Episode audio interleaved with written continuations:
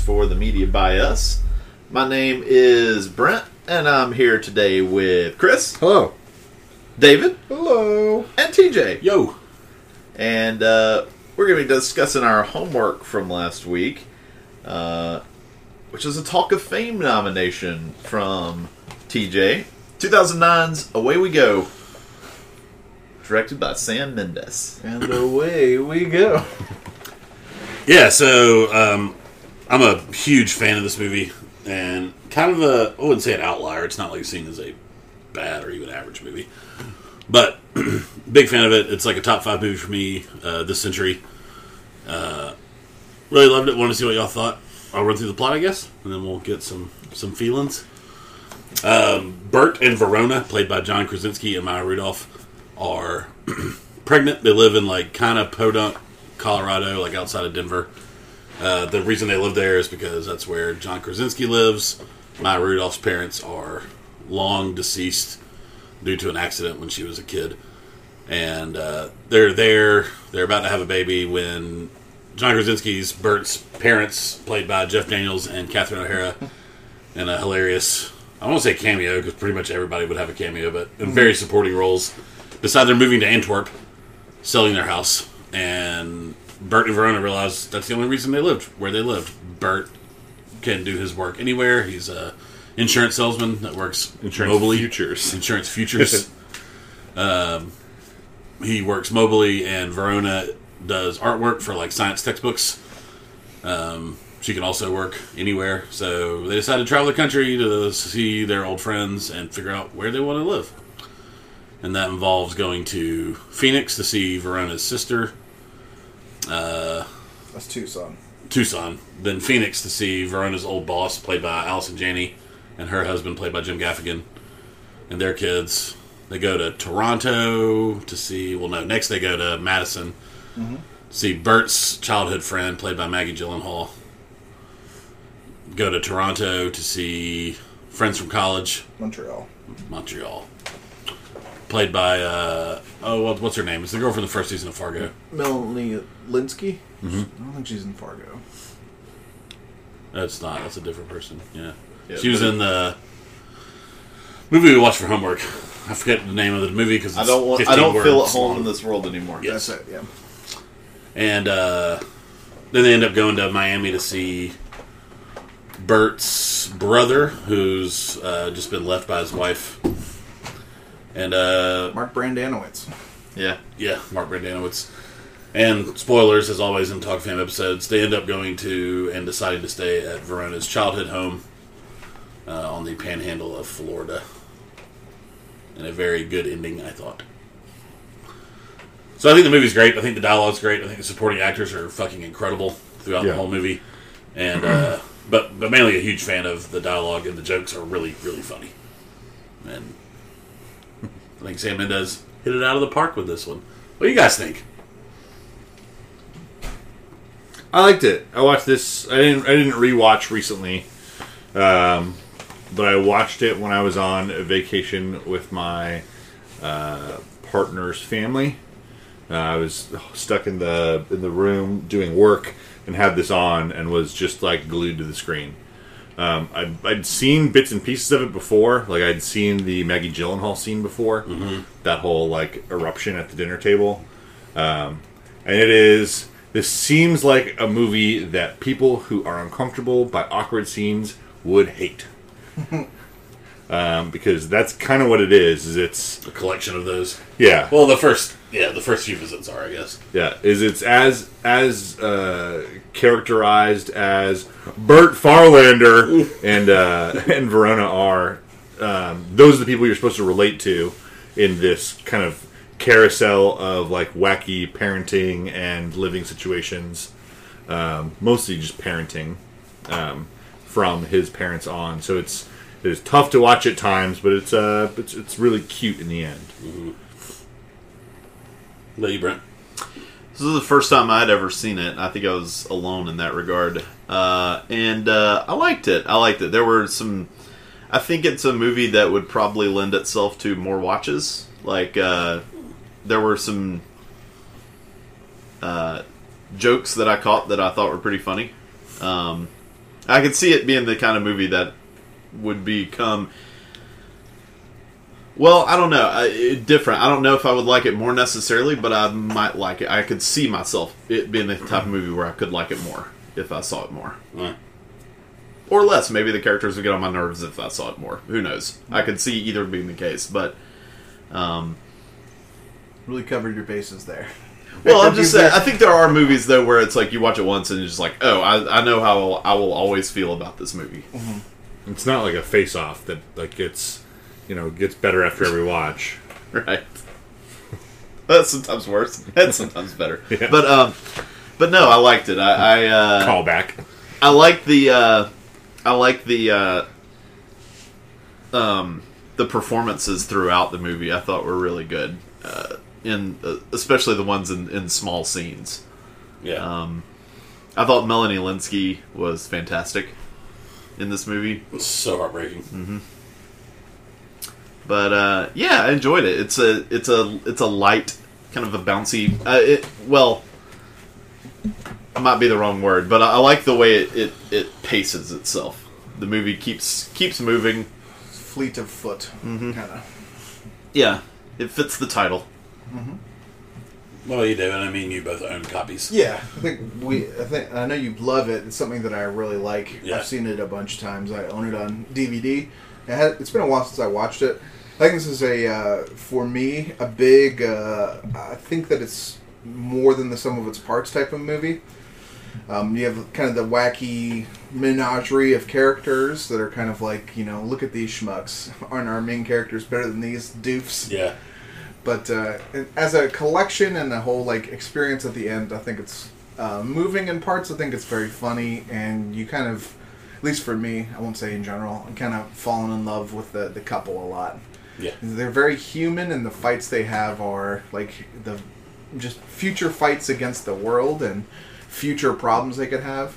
Their marriage is never like in question. No one ever has you know infidelity issues. They're they start super in love and they end that way too. It's kind of refreshing that that they have that arc. I agree. I, I, I that was one of my favorite things about it was just their relationship and being concrete and we didn't have to go through some period of the movie where that was being questioned.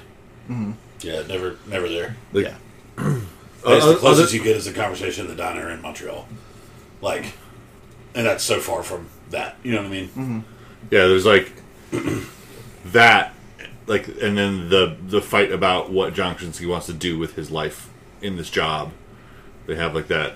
little spat in the beginning. Yeah. Yeah. And they have the the the scene which I also like a lot is like the uh, the scene of of doubts and being assuaged when they're on the trampoline, being in Miami, just kind of like it solidifies like it's it's them against the world, which is very uh, very reminiscent of real life, especially when you're having a baby. It's like there's so much shit out there. I think the movie does a good job of that of different parenting styles, different uh, struggles you're going to go through, and you just you calcify into this unit against the world. I think the movie does that very well. Yeah. Speaking from experience, because I got a little one. You got a baby? I do. Congratulations, buddy. Thanks. It also came out at a certain time when, you know, like, I, I feel like a lot of the quote unquote smarter romantic comedy movies coming out were Apatow uh, movies, and they were typically about, like, they weren't really framed in that way. It wasn't like the two of us against. It's it was it was how can the the bumbling How could they make it work? the le- Yeah. overgrown adolescent finally accept his adulthood. And this is more about how can these two adults, you know, become parents. what I like a lot is you touched on something very, uh, I think, smart. In that the Apatow stuff is the Arrested Look at Development me. things, but looking at like the the female lead in those movies is always like a stick in the mud until the very end, where it's Rude. like, okay, I'll grow up. Yeah. Whereas the beginning, it's like they both. Uh, I hate using the word verb, the word uh, adult as a verb, which Oh. I, I won't. But they they're like, how can we not be adults yet? We're in our thirties and we're having a kid. Like their house is kind of a mess. Their life they don't really have figured out. But it's both of them together are kind of have this arrested development. Bert is more obviously wacky, but Verona is also kind of unmoored. Yeah. Mm-hmm. And she has her thing. She like she. It's made very clear and obvious in the beginning when uh, that she is not interested in dealing with the the death of her parents and whatnot. Mm-hmm. She's just trying to stay away from that and whatnot. And so, yeah, I think she is her. She has her own arrested development in some way, shape, or form. Mm-hmm. I think his is more comical and Yeah. more of a I guess surface level, like what we would expect. Yeah, it's like armchair psychology. It's like you you're stunted when you experience your trauma. Her trauma with her parents died when she was 21, 22, and she's kind of still in her early 20s for how she like her her life is. Versus, I guess, uh, Bert is kind of stunted in just that he's kind of in the well, just my opinion. He's kind of in the shadow of his dad. He's very clearly like a like a, a clone of his dad. They look the same and they talk the same. Yeah. They have I the realized- same body language when when uh, uh, Catherine O'Hara's head is on uh, Maya Rudolph's stomach, and she's then Catherine O'Hara starts telling the story about the about giving birth to uh, Krasinski. they both like put their head in their hands, and they both are like, "Oh, And something I catched, I don't think I ever caught before because I was listening with captions, is when they go over to uh, um, Catherine O'Hara and Jeff Daniels' house, you can hear that Jeff Daniels is on a business call, and he's in the background saying, "It's like if you think that, I got a piece of land, Yeah, and, yeah. I got a bridge, and uh, Got a swamp in Florida for yeah, I got a, you might be interested in I got a bridge in Brooklyn. bridge in Brooklyn. That's You might be it was. interested in. It's like the exact same kind of take of uh, That he had just said. Yeah. yeah. Brent or not Brent Bert fashioned himself kind of after his dad as like that's what an adult looks like. Really, his adult, his uh, dad's kind of a goof. Yeah, I love when they when they handed the the envelope of ultrasound and Jeff Daniels just starts going, "Fantastic! They're beautiful, exceptional." He's like, "You haven't even opened them yet." Uh, they just, they just. I know they will be. I know they will be. He tells Verona she looks beatific. Yeah, because he can't just use the word beautiful. right. I know we'll, we'll probably talk about it later, but man, Jeff Daniels is like you know uh, his his PER rating, where it's like his points points with limited screen times is like off the charts. Yeah. Him talking about the uh, the fertility statue, Yeah. like with the indigenous people, the ingenious people, the in- indigentious people. Yeah, it's so stupid, but it's it, it cracked me up. I laughed really hard um, the first time I watched it, and I always get excited to watch it so I can see this joke. And it's before the opening credits, but it's uh, Verona saying, "I thought we agreed you wouldn't use the word cofactor anymore." and Bert says, "No, we said I wouldn't misuse it."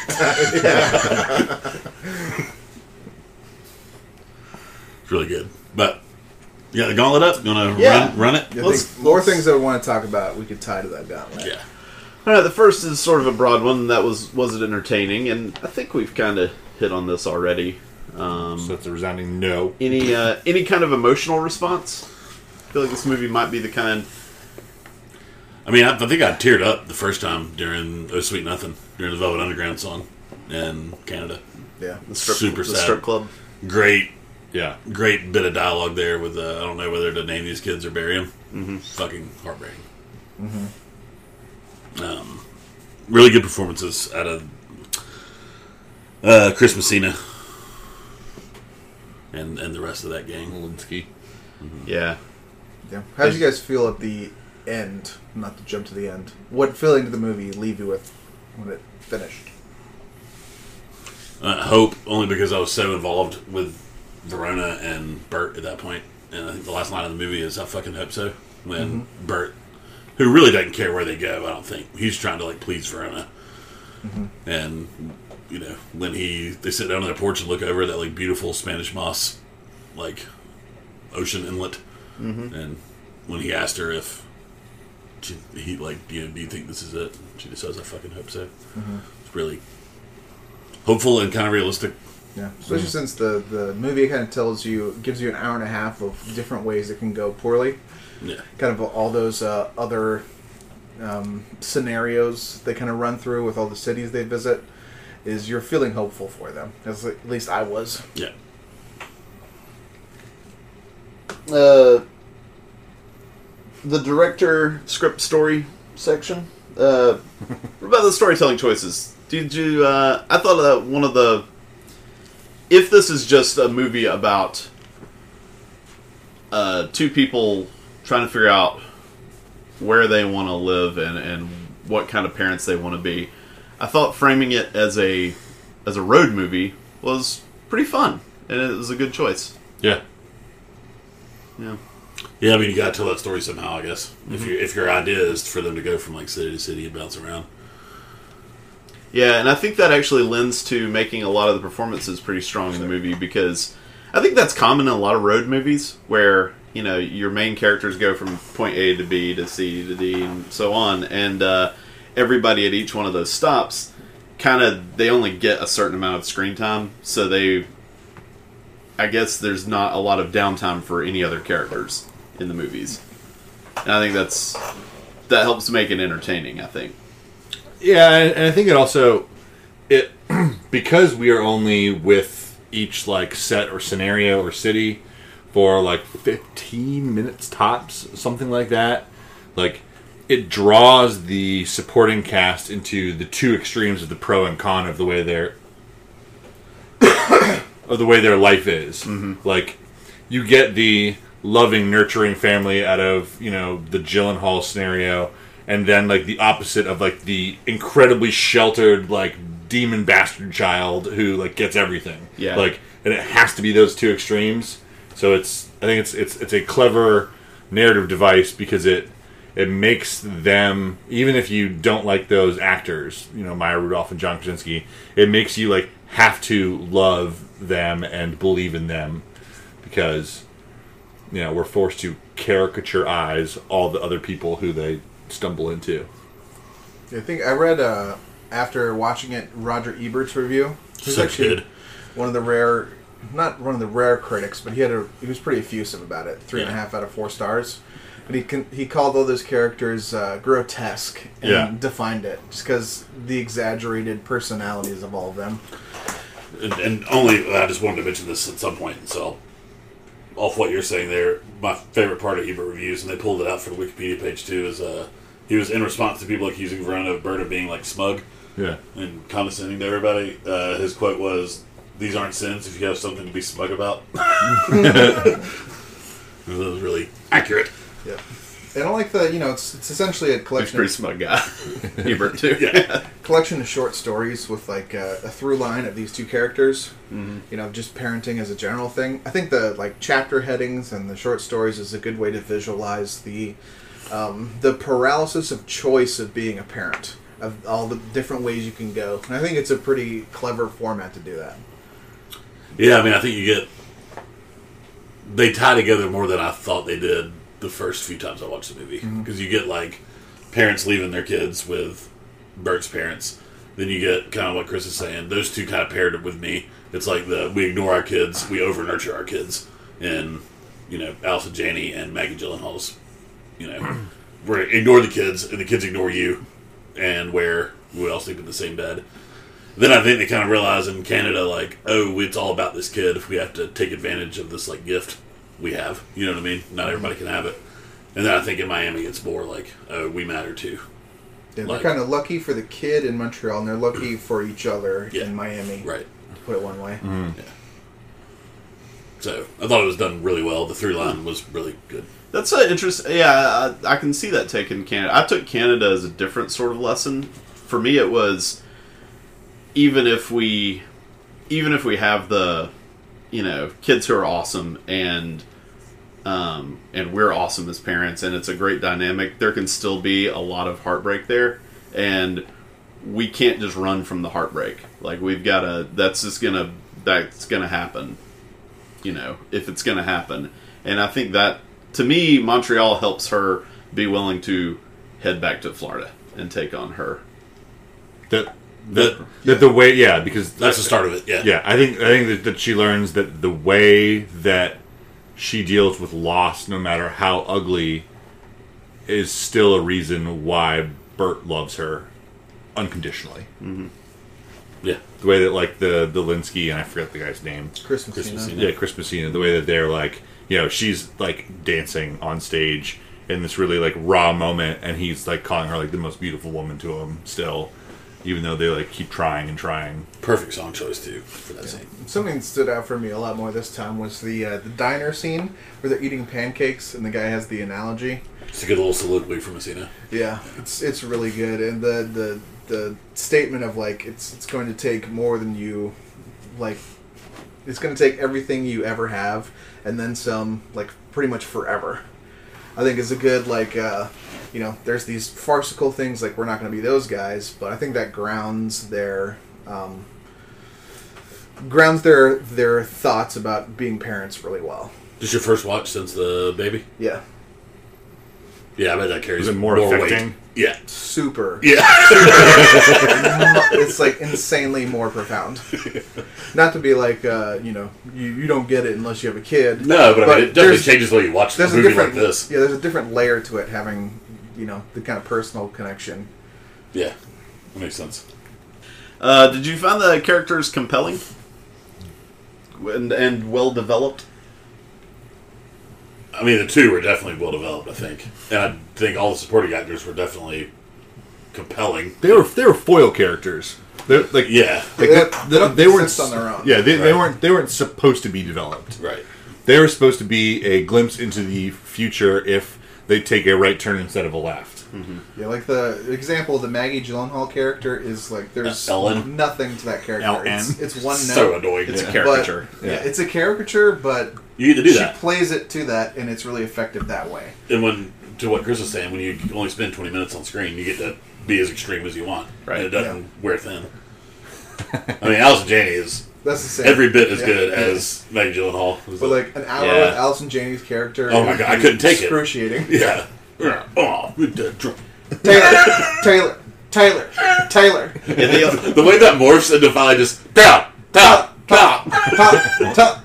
The only yeah it- when she says get up and do your butch walk, I was like, oh man, the only the only movie mom who might be worse than this is also Allison Janney, but I, in Tonya. uh, I Tonya. Oh, yeah. And then poor uh, Jim Gaffigan is just like defeated in life. You can tell he's just so tired Him of talk- having to listen to that all the time. But yeah, him talking about first the plants go, then the small animals, then the bigger animals, then the humans. Biblical flood in reverse. Are you done, lol? Yep. Perfect ending to that. But yeah, so I, you know, Bert and Verona, very very well developed. I mean, we we're we're watching them grow and learn. Like that is the whole point of the movie is them like developing throughout. Like they they they are that they are that smug, uh, you know, Colorado couple at the beginning of the movie, and then they you know go throughout the next well camping longer than you know a month of you know figuring out and making decisions on how they want to live their lives, and then finally they they end up deciding like "Hmm, doesn't really matter, we got this. Like Yeah. I think they do a great job of having two different character arcs for those characters we're with the whole time, and it's still they they come together. Like Bert is kind of a space cadet goofball, and who really gets like grounded with, uh, you know, he finally has a reaction in Madison, and kind of uh, is uh, um, really challenged in emotionally in Montreal, and then uh, kind of finally has like he. It's not just a hopeful. I don't want to keep calling him like an idiot and a doofball, but he's kind of a hopeful mascot for a while until like uh, you know uh, Montreal and then Miami. Really, really finally, hits. personally thinking for the first time what's going to happen when I have a kid. Yeah. All the rest is just like boundless, superficial optimism until then. And then Verona has you know her own self discovery to be a mother. I think it's uh, done really well. yeah. Uh, are there any memorable scenes that stand out? yes, my number one scene in that movie is the little kid in the hotel. Oh, when his mom realizes he might be a serial killer. yes, I love that line. I know that it's not memorable for any important reason for it, but babies like breathing and they like hiding it. that that whole thing is I put a pillow on a baby. I'll get her I'll, next time. I'll get her next time. that to me was I like stopped watching it. I muted it, missed whatever part of the movie was, like looked it up on my phone and watched that scene again. and fucking love how bizarre that is. Gosh. Yeah, they're they're mini. I mean, only because the settings change so much. Mm-hmm. Um, and they're little throwaway scenes that are very memorable to me. Bert yelling at her in the car, "You fucking cunt!" and then like happily checking your heart rate. yeah, Cunt sucker. My,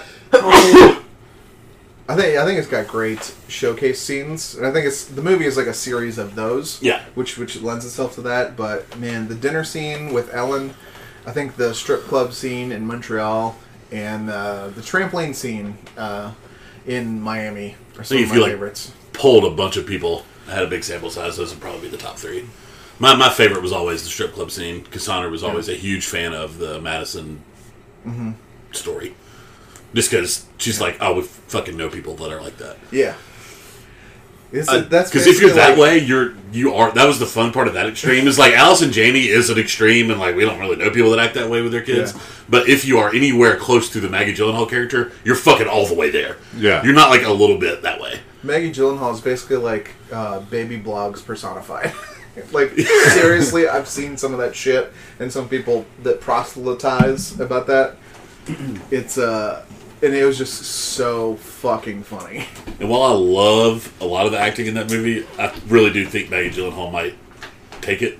There's the one scene which is, why would I want to push my child away from me? it was just like, oh my god. It's so fucking gut wrenching to watch. She's got so many like walk off homers in that scene. Yeah. It's like you know, being through childbirth. I watch CNN and I understand war. It's like wow. She makes him push the the gift. He brings like the fancy stroller, and she's like, "Can you make it like a little further away from the door?" It's like from like four feet away to six feet away. It's like you asshole. I think that is my favorite Krasinski scene in the movie Mm-hmm. for him. That whole Is the Madison. Is Madison? yeah Um, yeah.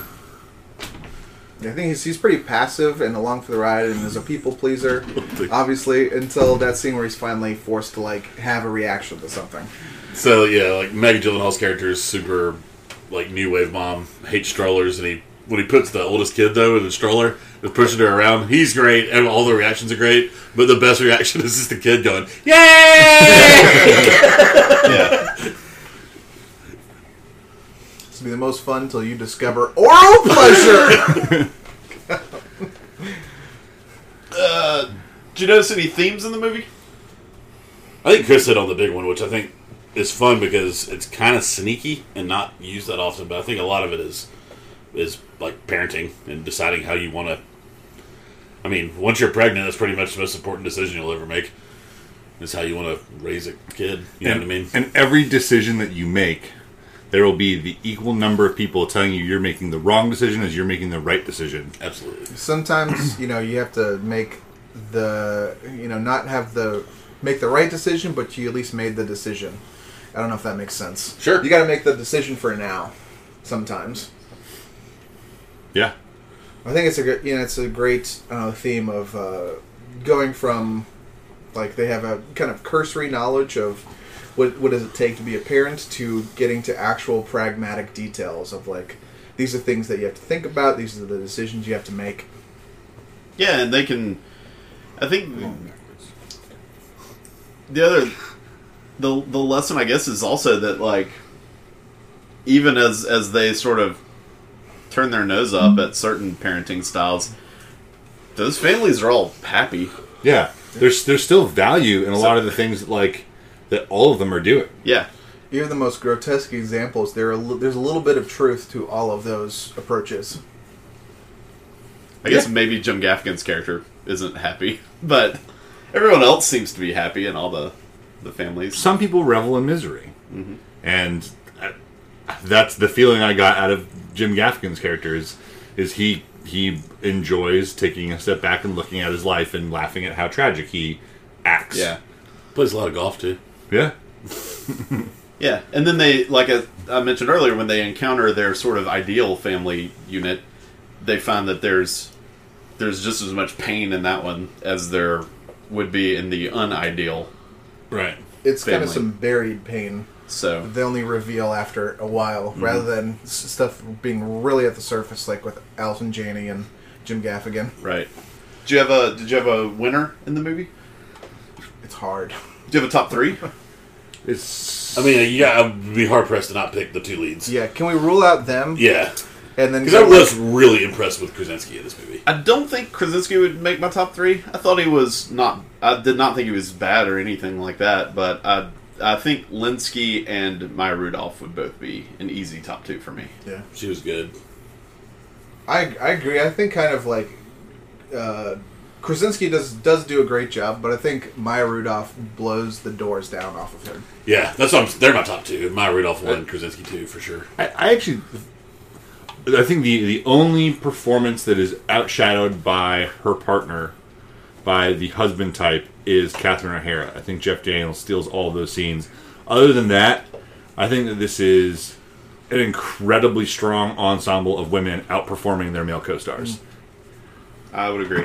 Yeah, I mean, and it makes sense with some of them. I mean, Chris like, Messina comes close. Messina but, is pretty strong, but but she's she still blows him away. I think. Yeah, without saying anything, yeah. Her like her face acting is really good in the Face! One of those good Exactly. face actors. Yeah. But no, she just looks like she's about to break down when she's doing the little sultry Yeah. sound. Uh, do you think they were award worthy performances? And also, did anyone recognize them as award worthy back in the day? I No. think Maya Rudolph got some like l- critics groups. kind cities. Yeah, that's what I was plaudits, curious about. yeah. yeah. I don't think any there was any supporting things. There's just so many in there. I think it's hard to uh, pick someone out, at least from the external like awards community. Yeah, and they're also so isolated, and they're, they're such short, like supporting roles too. and and and especially to me when you know if you're not going to give the award to Odysseus, you're certainly not going to give it to the Cyclops. Like I have a hard time Yeah. with how like monstrous everyone else is and not giving them a little bit of a penalty for for award consideration. Yeah, and and I don't know. I mean, I don't think it, it didn't strike me the, the leads. I, I thought were very very good, and I could see them getting like like festival nominations and whatnot. But uh, it didn't strike me as like they got cheated out of an Oscar. You ever heard of Sin Euphoria or Cine Euphoria? It's like an international competition, but they had uh, Allison Janney, Melanie Lynskey, and Chris Messina all nominated, with Lynskey and Messina winning for best wow. supporting. If there was a, I mean, if if if there were more awards that gave out statues for ensembles, I think this is a, a great cast. It got a lot of casting, yeah. like the casting awards. Oh yeah, the casting guild. Yeah. I think I saw that one. Those were the guild which awards. sure, That would make sense. yeah, Update, TJ. It's raining. got it, definitely now. you looked at that type, and I saw you immediately go. Okay, okay, okay. My differentiation a lot with uh, uh, Maya Rudolph and John Krasinski is I don't think John Krasinski gets a scene that's as effective as the uh, the night after the trampoline talking about the orange trees. I really like It's a that. really great. She's on the swing. Yeah, I really Yeah. like that. Again, like a series of really great soliloquies, just well written dialogue, informing character.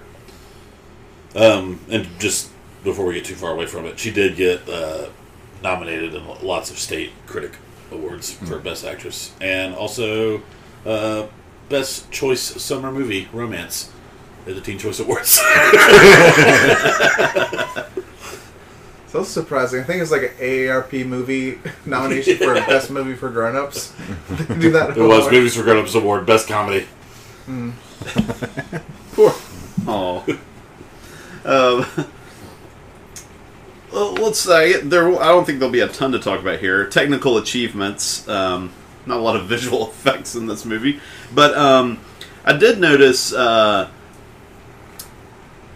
I thought the. Uh, I thought the cinematography when they're out kind of on the road was pretty good. Um, there's the scene I thought was beautiful scene when they are stopped out on the road Yeah. and he Uh, kisses her The Casey Kasem bit. and it's sort of yeah the Casey Kasem bit and then you see like the fields and like a mountain off in the distance and it's just very beautiful and uh, There's a movie we talked about recently where it's like where we talk about how it's impossible to not shoot it really well.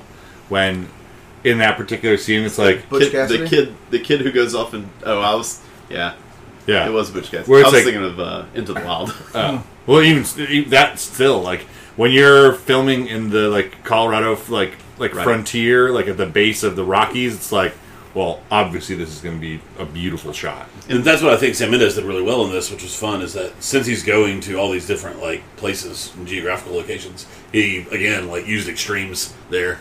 Like he did a really good job of filming Arizona, making it look like it was 120 degrees, Yeah. and making you know Colorado look like they were essentially living in the Rockies. And, and what I really liked about that one shot that uh, of them with with the mountains behind them is they're like sort of off to the side in the frame, and it just makes them kind of seem small, like alone. Which is the theme of the movie going forward, I guess, is them against you know them trying to figure things out together in a in a world of uncertainty, and uh, I really liked that that specific shot. The rest of I didn't notice any other particular shots like that that stood out to me, but I, I really liked that one. Um, I think Sam Mendes and the cinematography just really elevate what could have been kind of a indie dramedy into you know finding the like I think you touched on it really well the varied beauty of you know the extremes in parenting, extremes in the world too. Well, I mean, he was a yeah. He's not. I don't know. I, I tend to always think of Sam Mendes as like a like the little director who did well, but like by this point he was a fucking pro. I mean, Yeah. he'd done American Beauty, he'd done Road to Perdition, like both really well shot movies. Revolutionary Road. Revolutionary Road had already been done. I think it's some Drag me people. to hell. Some people. different Sam. Yeah, Different Sam. Uh, some people saw this as his sort of uh, penance for revolutionary for the the heavy sadness of Revolutionary Road. Um, I've seen all of Sam Mendes except for Spectre. I bet most of y'all have seen. oh God, All I of forgot he did a James Bond He movie. did Skyfall too. Oh yeah, also a beautifully shot movie. yeah. Um, what did you think about the the score um, and the soundtrack? There's no score.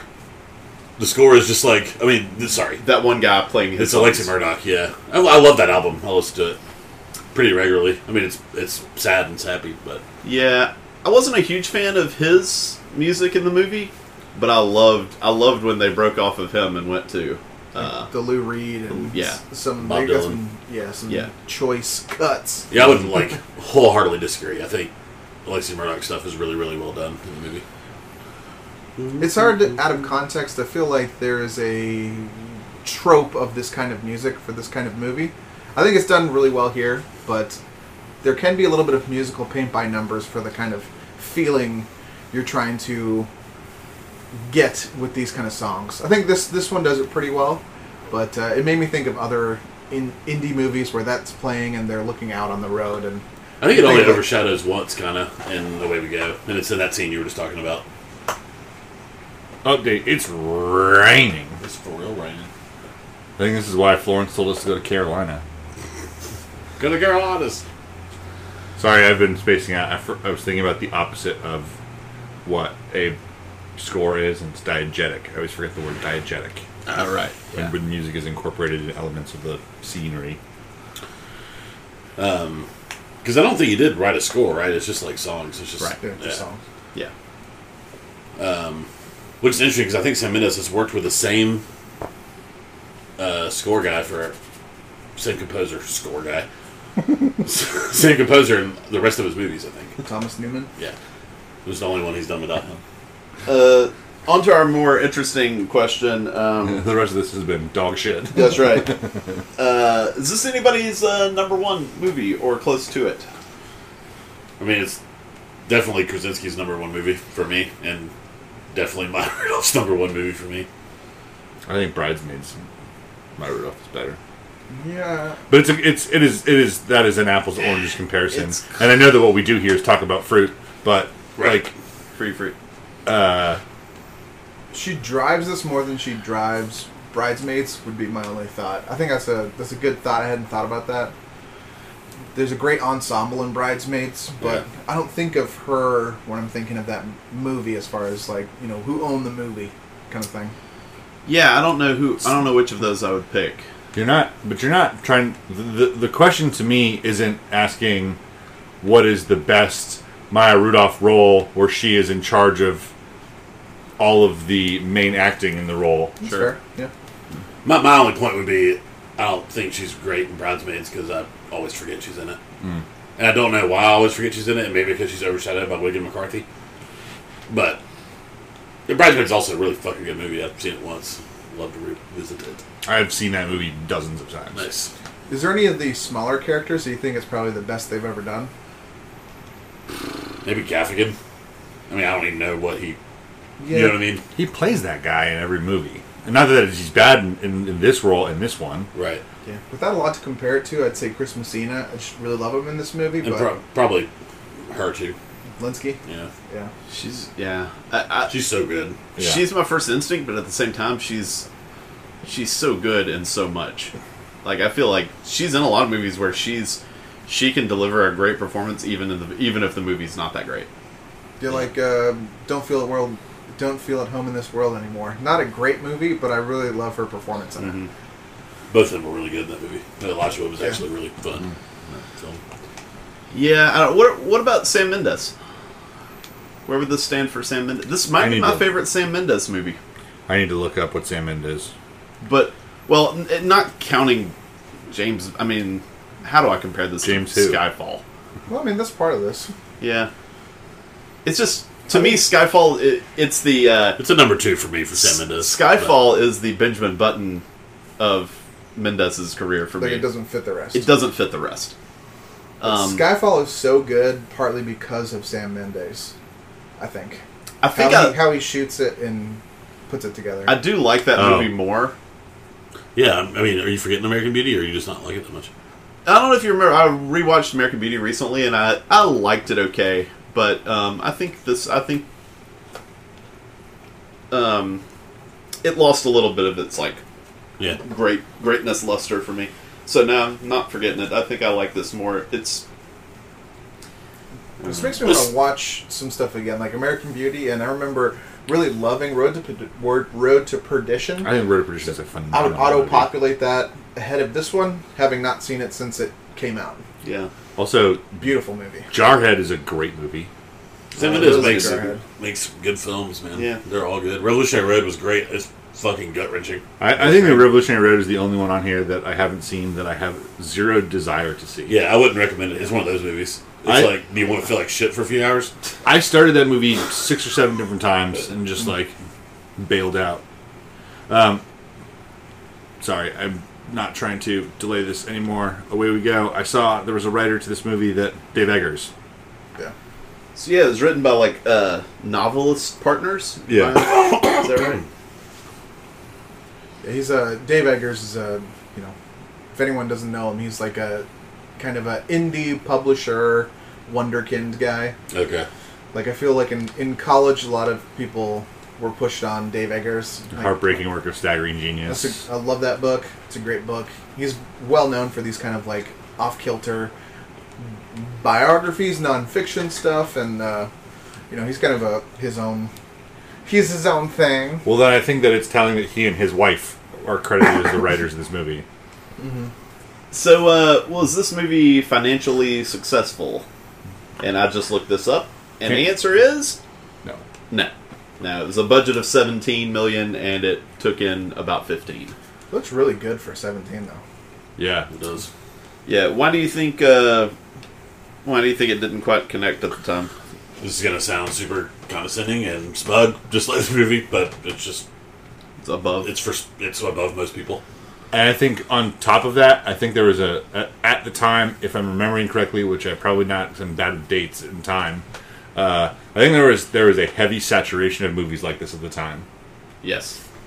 and that it was that it's hard to stand ahead above when this is the twelfth you could see Yeah. Because this, that is, month. this is Like- about five years after Garden State. Yeah, Garden State, Little Miss Sunshine, Juno, a bunch of those like, you know, indie movies that go They all had the same trailer. stratospheric with like a kind of fun indie soundtrack with like these offbeat characters. I think uh, I think people missed out. I think Yeah. this one is is better than that. I think I think people Uh, would. obviously. I think that they with with my point. It's married to TJ's in that I think that people would mischaracterize this movie as another one of those, and saying that that is a genre of movies. Like This- quirky for the sake of quirky. Right. The same way that like when people say like, you know, indie music is a genre, it's like, no, that is a record distribution setup. Yeah. Like Yeah. if this is if this is a quirky indie comedy, it just means it's a quirky comedy. Like leave the was- word indie out I was it. not excited to watch it for that reason. Yeah. When I first sat down to. Um, one more thing while we're on the budget. I've never read anything about this, but it's a special feature on my DVD. I don't know if you ever watched it or not. But uh, it was the first ever carbon neutral movie. So a lot of money was spent on that, that aspect. Green filmmaking Mm-hmm. techniques. Good for it. Yeah, I mean, I'm not like a huge. I mean, if you I can, don't, uh, but I'm not hurting anything. Yeah. You're only helping. if, if you're making a twelve million dollar movie and you can instead make a seventeen million dollar movie and have a zero carbon footprint, like why not? Yeah.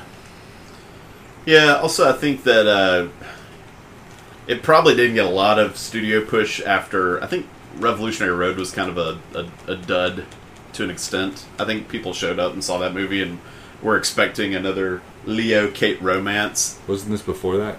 It's after. It's a year Oh. after. Really Yeah. close after that, though. And To your so, point. yeah, I Okay. think I think maybe maybe it didn't get a lot of uh, wasn't maybe in as many theaters for that reason because maybe Mendes himself wasn't as bankable as they as he once was. Like if if this had come out after American Beauty, I bet a lot more people see it. And plus, in hindsight, these there's like a crazy assemblage of stars. But at the time, it's like Jim from The Office having a serious beard and glasses, and Maya Rudolph from SNL this- being s- serious. you Was know? this or more serious than like her Beyonce? Was this after? Yeah, you know? was, was this after his movie with Mandy Moore? It's probably around the same time. I think it was 08 or so. Yeah, I had the same hunch, and, and I- if if it was right after that, then I could see that also maybe turning some audiences off, like thinking we've already been down this road with Halpert. He's he only works with Pam, you He, know. he had a rough run of people giving him a shot in movies. Leatherheads was right before this. Yeah, License to Wed was F7. Yeah. seven. There you Yeah, that one. because I remember when this came out, and I sort of lumped it in that same category because I I, uh, I just assumed it was just another attempt at a, a fun, quirky romantic comedy. He was in Jarhead. I don't remember him in Jarhead. Um, He plays the scout, doesn't he? No. Well, do you think this? Uh, do you think Away We Go is uh, important? I mean, I- it's hard to say historically, but do you think it has influenced movies in any way after it? I mean, maybe some with the thing I was talking about just now, the carbon shit, but not in Oh. actual filmmaking. I don't think. Yeah, I don't think so. I mean, it wasn't. It wasn't that original. It is beloved by me due to its execution. yeah, and it's also not that old. So if it if it if it impacts a generation of filmmakers, we probably haven't seen them yet. True. This would be by far the newest. Yeah, Film if someone's like fame, right? 15 and saw this movie like in on Netflix or in Blockbuster a couple of years ago. They probably haven't really made their big Right. push yet for their movie. Yeah. Eh, I mean, it, it doesn't seem like the kind of movie that would necessarily like be a at least a very common movie that filmmakers eventually cite as a major influence. But it feels like Mindy Kaling's character in uh, Mindy Project. This is probably one of her top three favorite movies. Yeah. Just hopelessly, got Christmas I Eve. can see that. It's hopelessly sweet. Oh yeah, he's in there. I forgot about that. Um, But right now, it's, I think it's probably kind of a cult favorite of a lot of people. I don't know if that's entirely appropriate. I just said it. It's kind of a. I think it's kind of I just threw it out there. like so there's some that are obviously influential, and I think this is more of an undiscovered gem. I think uh, if you haven't seen this and you're listening to this, again, why? Thank you, but why? Thank you. It's very flattering. But Really love I hope us. you hope you go see it. Mhm. Well, uh, is it one of the best movies in its genre? Again, we got we have to have the genre shrug. fight. What genre is it? I mean, it's a top 10 romantic comedy for me. So, Well, that's very high. Yeah. yeah. But I know, I'm, again, I don't expect people to agree. You imagine you're the biggest fan of the movie here Oh, absolutely. because yeah, I mean, I think it's yeah, Yeah. top five this century. I don't really doubt it's anybody else's top 5 The past eighteen years. Yeah. I think probably one of one of the best movies I've watched this year. Hmm. Um, I would. The last one is also kind of irrelevant to this conversation because has it aged well? I mean, it hasn't really aged. Nine years old. yeah, it's I think it's aged well in the fact that I think if it came out this year, I think it would be, it would do. Wouldn't need too much adaptation. Yeah, it wouldn't need too much adaptation. I think it would do so much bigger numbers. I think it would be really relevant, um, especially the more that like parenting uh, obsessions about like you know the I don't want to say cottage industry, but actual billion dollar industry for it, telling people how to raise kids is Yeah. just got more insane in the past nine years. True. And this is also yeah. This this is also a pretty, uh, not eternal, but the point of what would be today, uh, young millennials with wanderlust looking for a place to lay their roots because they don't have, like the concept of family has changed and the idea of you know steady employment straight out of high school keeping you grounded in your hometown for the first 50 years of your life as opposed to you know now where it's like the first like 18 to 20 so like it, that that that to me is what i feel would be relatable today and a uh, a very i don't know the word uh effective like i don't know it, it would, it would still emanate with audiences today if it were released which helps give it a sense of timelessness so far Yeah. I think it's super perceptive. But the untethered millennials is even more prolific and more well understood now than it was nine years ago. It's kind of ahead of its time. Yeah, but- these two 30 year olds not really knowing what they want to do with their lives. the reason for them leaving being their like his like the like it's it's comedic. His parents is all of a sudden wanting to move to antwerp.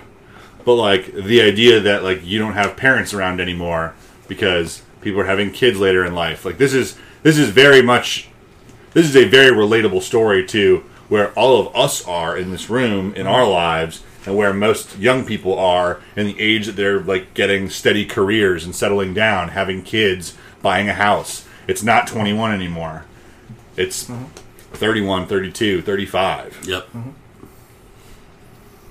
Well said. You're- prescient the movie well, it is time to vote. Did we forget a question? Wait, is this the Great Wall? uh, is this last year get a new question dog Shit. What is this gonna? What's it gonna be? Is this the Meg? What's the example? i don't know Well, tj and i haven't haven't like The forced a forced a horror on each other yet this year so What's one of the worst I've seen this year? is this chips Is This chips. That was Is also sadly last year. is this beowulf Yes, this Beowulf. no Is this the Happy Time Murders? Maya Rudolph. Maya Rudolph is a real Grendel's mom. Is this This movie did lack. the Cloverfield paradox? It did lack in puppet jizz. it's notably low on that. Where's, what's, How would this fit Is into the this Clover? game over, man? How would this fit into the Cloverfield universe? Poorly. did you add a movie while we were sitting here? No, earlier. Oh, I thought it, I thought it updated. I want to see what my lowest rated one is for the year because I want to play this game too. Got Game Over Man, Fahrenheit 451, and the Cloverfield paradox are my bottom three. Is this Fifty Shades Freed? is this the Titan? Oh, is it Fifty Shades Freedom? No. No. Anyway, I think Moving on. I'm a I'm a hard yes. Obviously, I don't think that's very. I don't think I did a good job keeping my feelings bottled up during this podcast. how Krasinski of you, how Burt. Farlander. Just look where This- y'all are and do the weird face. I'll go next and uh, and happily throw this to uh, to the other two to decide. Uh, I'm a no. It, I like the movie. I I think for me to get to yes, I would probably need to spend more time with it maybe over the years and let it grow on me more. Um, but That's right. 'cause you're the reason for the five year uh, five year term limit or the, the induction limit. new, new movies can't be as good as older movies. I hear you. It's hard to feel influenced about a movie that came out this year. I'll go next just uh, for suspense. I'm a yes. Again, that's something I said earlier. I think this is, I think it's a really ingenious structure, and I think it's nails the comedy, nails the drama, nails the romance, and it's more than the sum of its parts. Um, I really enjoy it, and it has a whole other layer. Uh, having a kid, I was gonna say, I feel like- if he's, it's even smarter and even funnier and even more sad than it was than I watched it before. Have you let Have you let enough time pass before you made that opinion though? Since I had a kid, Yeah. so I'm a yes. He's a yes. Just to put it on Chris now. I'm also a yes. Uh, I also want to recognize: is this the first movie you've gotten in? Beetlejuice. On a vote? No, Beetlejuice wouldn't be. Yeah. That's David. Yeah. Yeah. But that's not the reason why I'm a yes, and it's not because I'm taking like cheap shots at Brent. Um, Good. it was the point where you started typing on the computer recording and turned your back to us. That I didn't know what was happening. um, I'm a yes. I think this, this is this is a, a really cute story, and um, it's kind of remarkable in its. Uh, in in just how infectious it is. Um, it's it's just a it is a a very funny movie without getting prurient and vulgar. Um, you know the, the, the the swears and the near nudity are all used incredibly well without being you know for for idiots. Yeah. Um, I think that's something that suffered on its release was that it it doesn't it doesn't play to its basest urges. Um, but all that aside, it is at the core just a really cute, fantastic love story between two people who, rather than experiencing the flaws themselves and learning and growing that way, they're kind of watching these tableaus and making the decisions that way. Yeah, that's a And- fun idea. Yeah. Have you guys I, ever I really like it. You ever seen the the Baxter? I have seen the Baxter. It is a rough movie to watch. You know the concept of it. There's like the couple that should be together, and there's the Baxter, the guy who uh, almost gets with them. It's almost like they they're in love the entire time, and the world at large is their Baxter. Yeah. hmm I think it's kind of unique in that Yeah. respect. Well, cool. I dig it. The odds have it. Welcome. Away we go. Uh, we got homework. Breezy. Okay, it's sweaty. Yeah.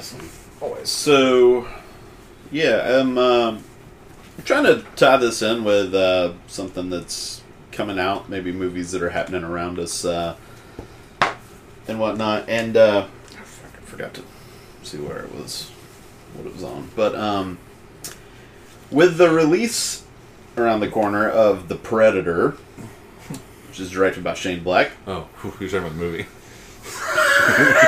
oh no! The Predator's been released. So someone knocks on your door like, Head to the Carolinas. "Hi, well, law requires me to tell you that I have released the Predator. Meg- Megan's Law really takes a strange turn if you talk about the actual predator."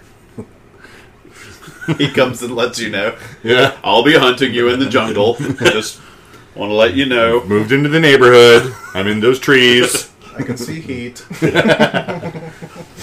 Uh, we're gonna watch a movie that I think uh, I think a f- two of y'all have seen before, but it's uh, Shane Black's directorial debut, 2005 movie Kiss Kiss Bang Bang.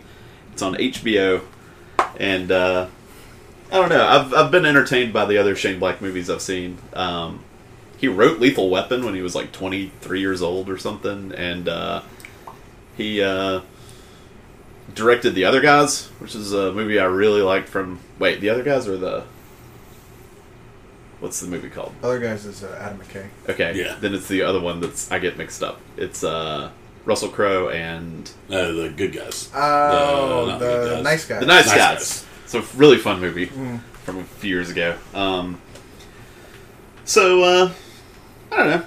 We'll we'll figure out a topic or or whatnot later. Who else has seen it? I think Chris. Chris.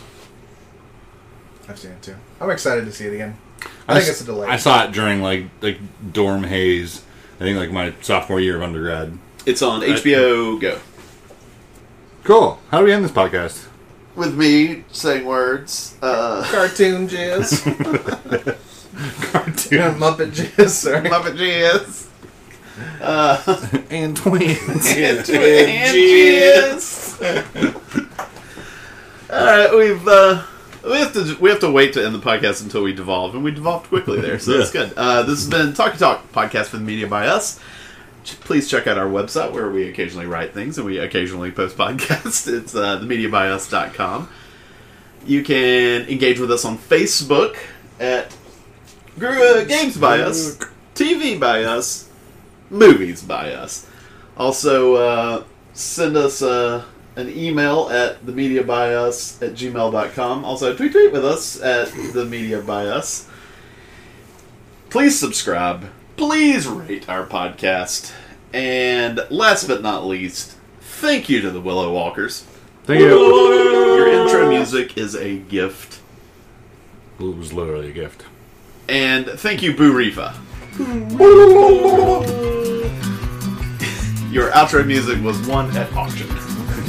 Kicking Outro rocks music is one down who old not dusty roads. asked to take it down. Small town, slowpokes. And that's it. Thanks. Long time. Bye. Kicking out records of all the things that I know. all the things that I know.